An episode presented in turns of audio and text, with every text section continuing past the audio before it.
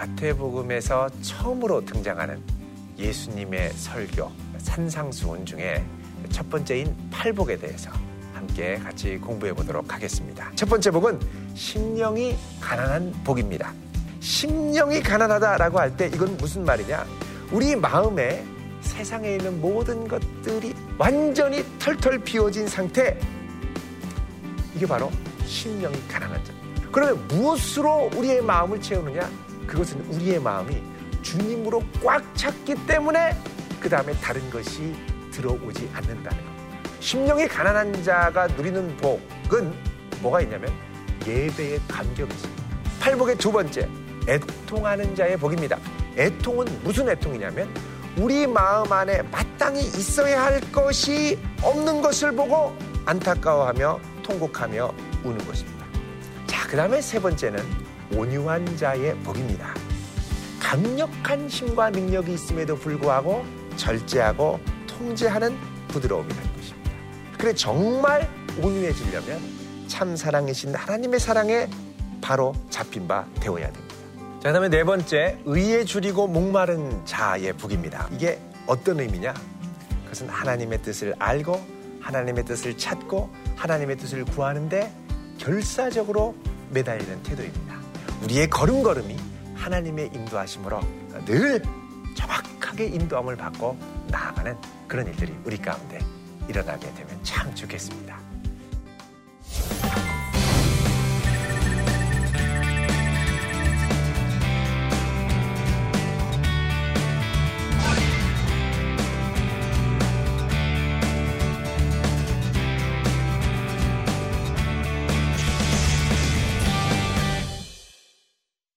시청자 여러분 안녕하세요. 대전도안교회를 섬기고 있는 양형주 목사입니다.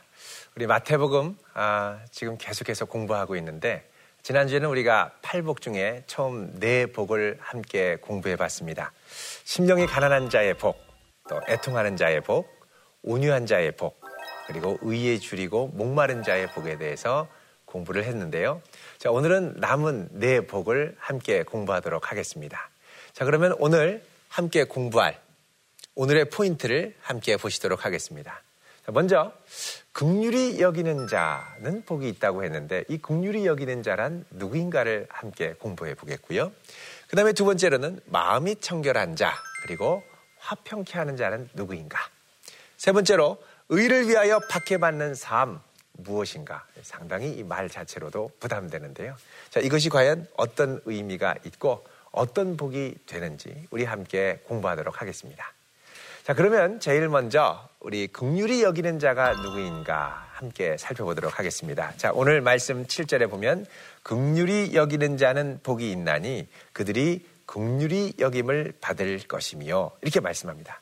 자, 긍휼히 여기는 자가 복이 있다고 말씀합니다. 자, 여기 그 긍휼히 여긴다라는 것, 이제 여기 보면 긍휼히함을 느낀다가 아니라 긍휼히 여긴다라고 합니다. 자, 내가 긍휼의 마음을 그냥 혼자 갖고 있는 게 아니라 긍휼의 마음을 행동으로 나타나는 걸 의미하죠. 그래서 여기서 나오는 긍휼은 행동이 포함된 긍휼. 조금 더 구체적으로 표현하면 공감하기만 하는 것이 아니라 공감하는 행동력을 나타낸다고 말할 수 있습니다. 그래서 오늘 말씀은 이렇게 말씀을 합니다. 긍휼히 여기는 자는, 자, 긍휼히 함을 느끼는 자, 불쌍하다고 느끼는 자가 아니라 긍휼히 여기는 자입니다. 자, 긍휼을 품는 자만으로는 부족합니다. 자, 긍휼히 여겨야 되죠. 자, 그럼 성경이 말하는 긍휼은 뭐냐? 긍휼은 어려운 사람의 입장 안으로 들어가서 그 사람을 안타깝고 불쌍하게 여길 뿐만 아니라 친절과 관용의 행동으로 그를 격려하고 일으켜 세워주는 것까지를 포함합니다. 자, 그래서 이 긍휼이라는 말은 구약에서 종종 자비라는 말로 사용되는데, 이 자비라는 말은 히브리어로 헤세드라고 말씀을 합니다.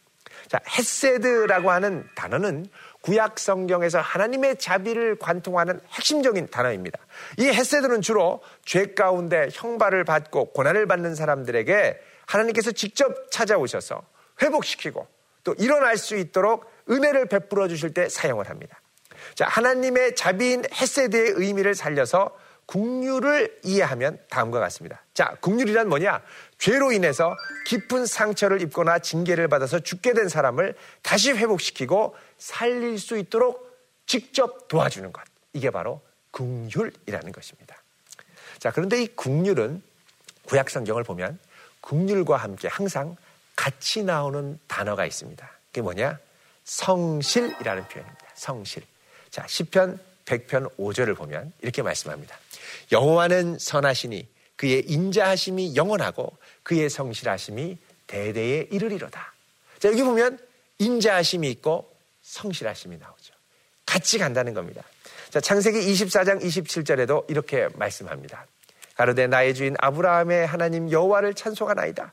나의 주인에게 주의 인자와 성실을 끊이지 않게 하셨사오며. 자, 주의 인자, 사랑과 성실을 그치지 아니하셨다라고 말씀하죠. 자, 여기 보면 국률과 성실, 자비와 성실, 또 사랑과 성실 다 같은 헤세드라는 단어입니다. 다 같이 나옵니다. 자, 왜 함께 나오냐? 이거 아주 중요한 의미입니다. 국률의 행동은 일관성 있게 나타나야 한다는 겁니다. 다른 말로 하면 내가 기분 좋을 때는 국률이 여겨졌다가 기분 나쁘면 국률이 안 여겨주고 또 나한테 서운하게 하면 국률이 여기다가 탁 끊어버리고 그게 아니라는 거예요. 국률과 성실은 계속해서 같이 가야 한다는 것입니다. 자, 오늘 말씀 보면 이렇게 국률이 여기는 자는 복이 있는데 그들이 국률이 여김을 받는다고 그랬습니다. 국률이 여김을 받는다는 건 하나님께서 이들을 긍휼히 여겨주신다는 겁니다.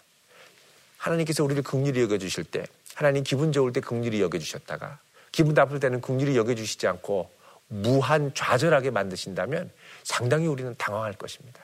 그래서 긍휼은 성실하게 우리의 감정과 상관없이 항상 일관성 있게 성실하게 베풀 때에 우리도 하나님으로부터 이런 긍휼히 여기심을 받는 복을 누리게 된다는 것이죠. 자, 그 다음에 6번째, 마음이 청결한 자의 복입니다. 자, 오늘 말씀 보면 8절에 마음이 청결한 자는 복이 있나니 그들이 하나님을 볼 것이요 라고 말씀합니다. 자, 청결이라는 말, 영어 성경에 보면은 pure라고 그러죠. pure, 순수하다라는 뜻입니다. 순수하다는 깨끗하다는 말도 있지만 순도 100%다 이런 의미가 있습니다. 자, 헬라어로 이 청결하다는 말 카타로이입니다. 카타로이. 우리 흔히 카타르시스를 느낀다라고 얘기를 하죠. 이거의 배경이 되는 이 단어입니다. 예를 들면 시컷 울고 나면 카타르시스를 느끼게 된다고 그러죠. 그러면 내 안에 알게 모르게 쌓여있던 감정의 찌꺼기들과 불편한 마음들이 확 씻겨나갑니다. 그러면은 후련함을 느끼죠. 이게 뭐냐? 이 순도 100%의 상태로 마음이 회복됐다는 겁니다. 자, 이런 것들이 씻겨 내려가지 않고 내 안에 그대로 머물면 상당히 답답하고 힘들게 되죠. 스트레스가 됩니다. 자, 그러면 카타로이, 청결하다고 할 때 이건 어떤 의미냐? 섞이지 않은, 물들지 않은, 혼합되지 않은 상태다라는 의미가 있습니다. 자, 그래서 마음이 청결한 자는 복이 있다라고 할 때 여기에는 무슨 의미가 있느냐? 우리 마음이 죄의 영향력, 또 여러 가지 다른 세상의 영향력에 혼합되어 있지 않고 섞여 있지 않고 물들어 있지 않고 혼합되어 있지 않으면 복이 있다는 겁니다. 자, 그럼 혼합되어 있지 않은 것, 섞여 있지 않는 것이라고 할 때 무엇과 섞여 있지 않느냐? 그게 이제 두 가지입니다. 첫 번째는 죄의 영향력입니다. 마음이 죄의 영향력을 받아서 끊임없이 하나님을 향하여 나아가게 하는 것으로부터 돌이키게 만들죠. 자, 죄의 본질이 뭡니까? 하나님을 떠나는 겁니다. 하나님 없이 사는 상태에서 일어나는 생각들, 이거 세상과 섞인 것들에서 오는 경우가 많죠. 자, 세상 문화 가운데 죄된 것들이 우리 속으로 막 들어옵니다. 자, 두 번째로 마음이 청결하다고 할 때 이건 뭐냐? 우리 마음에 불순물 없다라고 할 때 이거는 동기가 100% 순수하다는 것입니다. 그러니까 하나님을 향한 내 삶의 초점, 하나에 집중됐다는 것이죠. 이제 이 불순물이 있으면 자꾸 이제 흩어지는데 하나로 집중됐다는 겁니다. 자, 마음이 청결하다.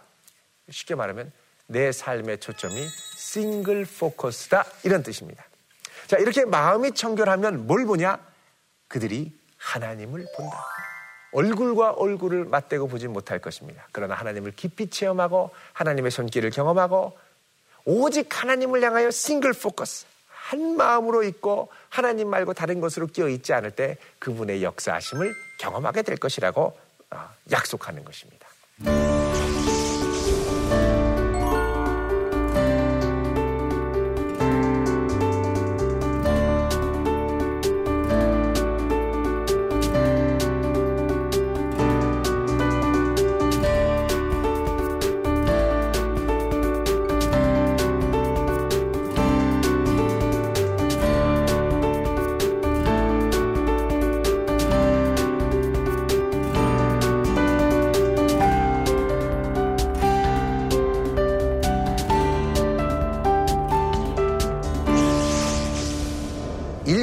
복입니다.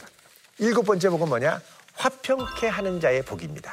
10절 말씀 보면, 9절 말씀 보면 화평케 하는 자는 복이 있나니 그들이 하나님의 아들이라 일컬음을 받을 것이며 말씀합니다. 자, 여기 화평케 하는 자, 우리말로는 좀 이렇게 약간 어색한 느낌이 있습니다만 영어로 하면 피스메이커입니다. 피스메이커, 평화를 만들어가는 자다, 이런 뜻이죠. 자, 단순히 평화를 사랑하는 사람, peace lover와는 다릅니다. 이것은 peace lover가 아니라 평화를 지키고 유지하는 peace keeper, 평화 유지군, 여러분 들어보셨을 겁니다. 평화를 만들어가고 지켜내는 peace maker라는 것입니다. 자, 이것은 평화를 만들고 지키기 위해 적극적으로 애써가는 사람에 대한 복을 말씀하는 겁니다. 예수님께서도 피스메이커였죠. 하나님과 우리 사이에 막힌 갈등을 십자가를 통하여 화평케 하셨습니다. 피스메이커였습니다. 그리고 우리도 그런 피스메이커가 될 때 뭐라고 불림을 받느냐? 하나님의 아들이라 일컬음을 받는다. 자, 화평케 하는 건 하나님의 아들이 하는 사역과 같다는 것입니다. 자, 요즘에 우리 삶의 주변을 보면 참 이 갈등과 고통이 많이 있습니다. 아파트 층간에도 갈등이 있고 이웃 간에도 갈등이 있고 여러 곳에서, 곳곳에서 갈등이 많이 있죠. 자, 근데 이 갈등 앞에 적극적으로 이 화평을 만들어 가려는 사람들이 많지 않습니다. 왜요? 화평을 만들려고 나섰다간 오히려 그 사람도 해를 당할 수 있다고 생각하기 때문에 그렇습니다. 그래서 오늘날은 점점 더 갈등이 심해지고, 그렇기 때문에 그 어느 때보다도 시급하게 필요한 게 바로 이 화평을 만들어가는 사람들이라는 것이죠. 자, 우리 흔히 갈등이라고 얘기를 합니다. 갈등이라는 거는 뭐냐? 사전적인 뜻으로 하면 갈과 등이 있는데 이게 칡과 등나무다, 이런 뜻입니다. 자, 칡과 등나무가 서로 복잡하게 얽혀져. 등나무가 있으면 칡이 한번 얽혀 있으면 막 감싸면서 뻗어나갑니다. 개인이나 집단 사이에도 목적이나 자기의 처지나 이해관계가 다르면 아주 복잡하게 얽히면서 서로 충돌하거나 적대시하는 경우가 많이 있죠. 자, 이런 갈등들은 우리가 적극적으로 평화를 만들어 가지 않으면 절대 자동적으로 사그러들지 않습니다. 그래서 그냥 꾹 참다 보면 화병 나죠. 꾹 참지 말고 적극적으로 화평케 할 수 있도록 노력해야 하는 것입니다. 자, 우리는 이웃과 화평해야 됩니다. 자, 히브리서 12장 14절 말씀을 한번 보실까요? 모든 사람과 더불어 화평함과 거룩함을 따르라. 이것이 없이는 아무도 주를 보지 못하리라. 자, 모든 사람과 더불어 화평함과 거룩함을 쫓으라. 이것이 없이는 아무도 주를 보지 못하리라. 그래서 주를 보는 자는 모든 사람과 더불어 화평과 거룩을 쫓는 사람, 화평함을 만들어 가야 된다는 것입니다. 자, 그런데 이렇게 화평케 하려고 하면 정말 중요한 것이 있습니다. 그거는 이웃과 화평하기 전에 먼저 나 자신과 화평해야 된다는 겁니다. 나 자신과 화해해야 된다는 거죠. 나 자신을 용납하고 받아들여줘야 됩니다.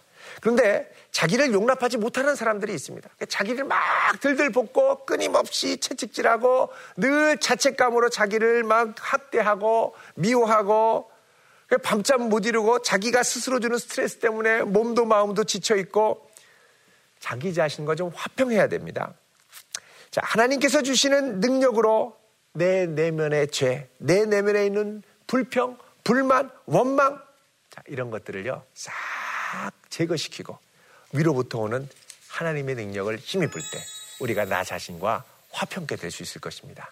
자신을 들들 볶는 것, 자신을 너무 막 미워하고 낮은 자존감으로 막 스스로 막 욕하고, 사람의 말이 1분에 125단어를 얘기를 한다고 합니다. 근데 자기 생각은요 1분에 400단어를 얘기한다고 합니다. 무슨 말이냐, 내가 나를 학대하고 미워하고 나 자신과 적대시하기 시작하면요 얼마나 끊임없이 나 자신을 괴롭히는지 모릅니다. 말로는 아이고 이 바보야 한마디 할 수 있지만 마음속으로는 바보야 바보야 바보야 바보야 4배나 많이 이야기를 한다니. 그래서 나와 화평하게 하는 어떤 말을 나 스스로에게 하느냐가 너무나 중요하다는 것이죠. 자, 이렇게 우리가 스스로 화평하고 이웃과 화평할 때에 우리가 어떤 역할을 하느냐, 예수님이 하셨던 하나님의 아들로서의 사역을 감당하게 된다고 말씀하고 있습니다.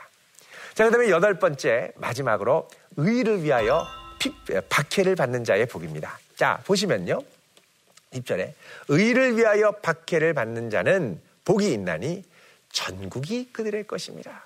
자, 앞에서는 심령이 가난한 사람이 천국이 그들의 것이라고 그랬죠. 근데 이번에는 뭐라고 그럽니까? 의를 위하여 박해를 받는 자는 복이 있다. 자, 그러면 심령이 가난한 것과 의를 위하여 박해받는 것은 어떤 관계가 있을까요? 심령이 가난한 것은 내 안에 오직 주님밖에 없다는 것을 말한다고 했습니다. 박해를 받으려면 세상에 다른 것들이 많이 들어오고 복잡해지면 박해를 피해서 도망갈 수밖에 없습니다. 박해는 마음이 가난해서 주님 한 분만 바라보는 사람만이 받을 수 있는 것이 박해입니다. 그래서 이 박해는 팔복의 첫 번째인 심령이 가난한 자의 복과 깊이 있게 연관이 됩니다. 자, 여기에는 이 한 절이 아니라 두 절이 더 덧붙습니다. 나로 말미암아 11절에 보면요, 나로 말미암아 너희를 욕하고 박해하고 거짓으로 너희를 거슬러 모든 말을 할 때에는 너희에게 복이 있나니 기뻐하고 즐거워하라. 하늘에서 너희의 상이 금이라. 너희 전에 있던 선지자들도 이같이 박해하였느니라. 자, 이거 보면 우리가 팔복을 누리는 이 시대의 상황이 어떤 것인가를 짐작할 수 있습니다. 팔복을 누리는 상황은 모든 것이 평안하고 만족한 상황이 아니라, 팔복을 누리는 상황은 모든 것이 만족스럽지 않고 힘들고 고난이 있고 고통이 따르는 그 환경 가운데 누리는 수 있는 복. 그러니까 이 힘들고 어려운 상황에 지배받는 복이 아니라 지배하는 복. 이것을 초월할 수 있는 복이 바로 이 팔복의 복이라는 것입니다. 자, 그러면 이 의를 위하여 박해받는 것에 대해서 한번 생각을 해보겠습니다. 자, 의를 위해 박해받는다고 할 때 우리는 이 박해의 상황을 생각하면 상당히 마음이 어렵죠. 요즘 들어 이 한국 사회 많은 경우에 위로를 많이 얘기를 합니다. 신앙생활도 그렇습니다. 교회 와서 위로받기를 원하지요. 박해받기를 싫어합니다. 그 교회에서 마음 상하면 도망갑니다.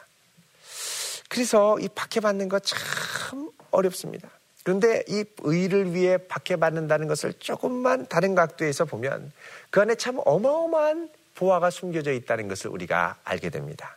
자, 그럼 의를 위해 박해받는 삶이란 무엇일까요? 자, 의를 위해 박해받는 삶이란 것은 뭐냐? 자, 내 삶에 박해가 있음에도 불구하고 절대 포기할 수 없는 것이 있다는 겁니다. 그게 무슨 말이냐? 내 삶의 어마어마한 소중한 것, 내 인생의 가장 소중한 우선순위와 소중한 가치가 무엇인가를 아는 사람만이 박해에 참여할 수 있다는 것이죠.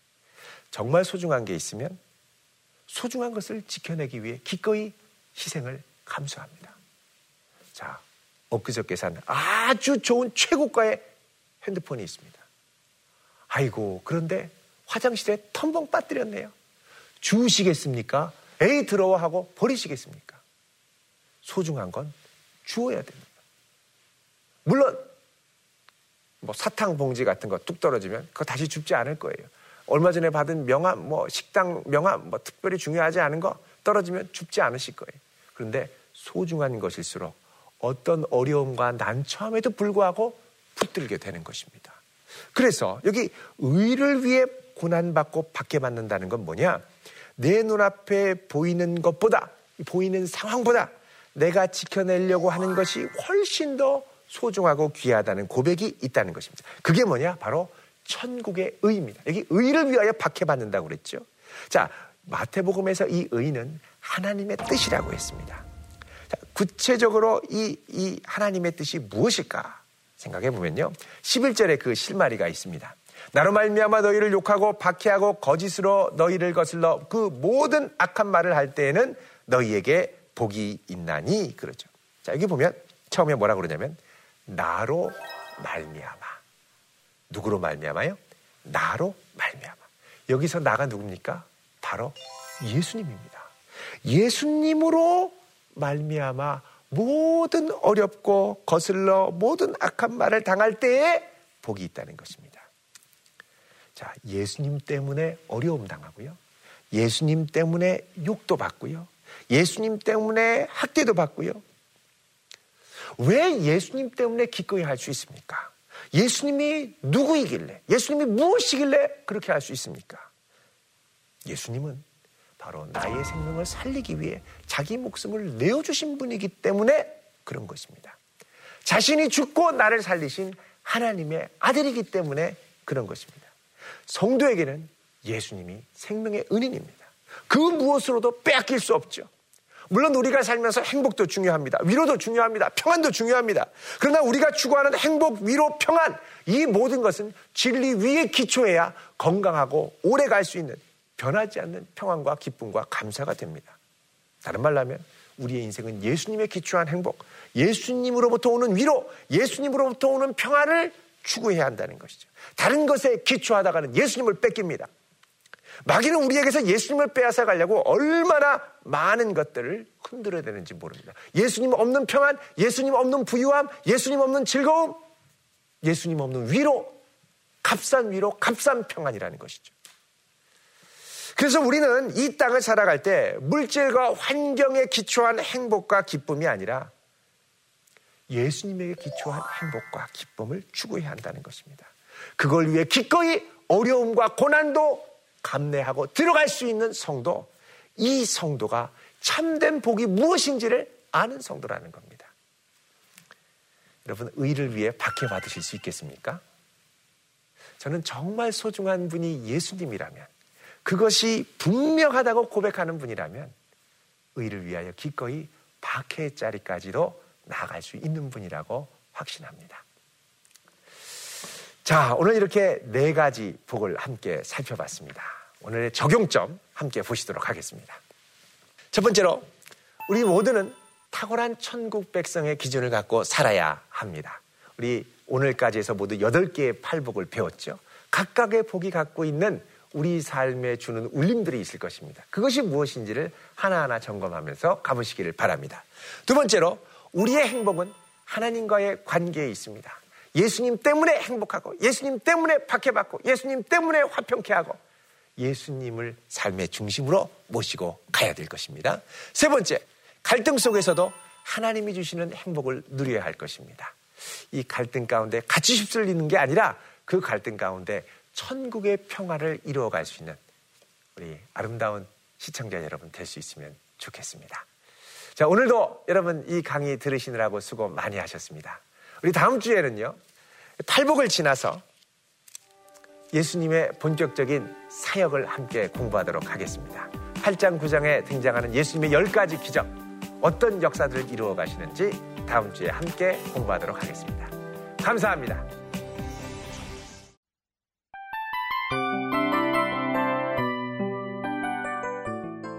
이 프로그램은 청취자 여러분의 소중한 후원으로 제작됩니다.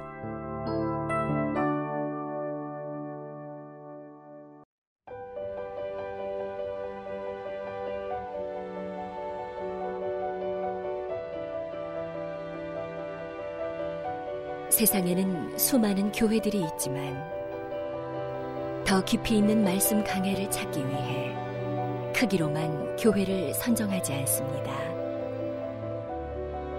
보다 좋은 영적 콘텐츠를 더 많이 나누기 위해 방송비를 받지 않습니다. 1년 365일 복음만 전하고 싶어서 우리는 광고를 하지 않습니다. 온누리의 복음을 땅끝까지 CGN TV와 함께 땅끝 선교사가 되어주세요.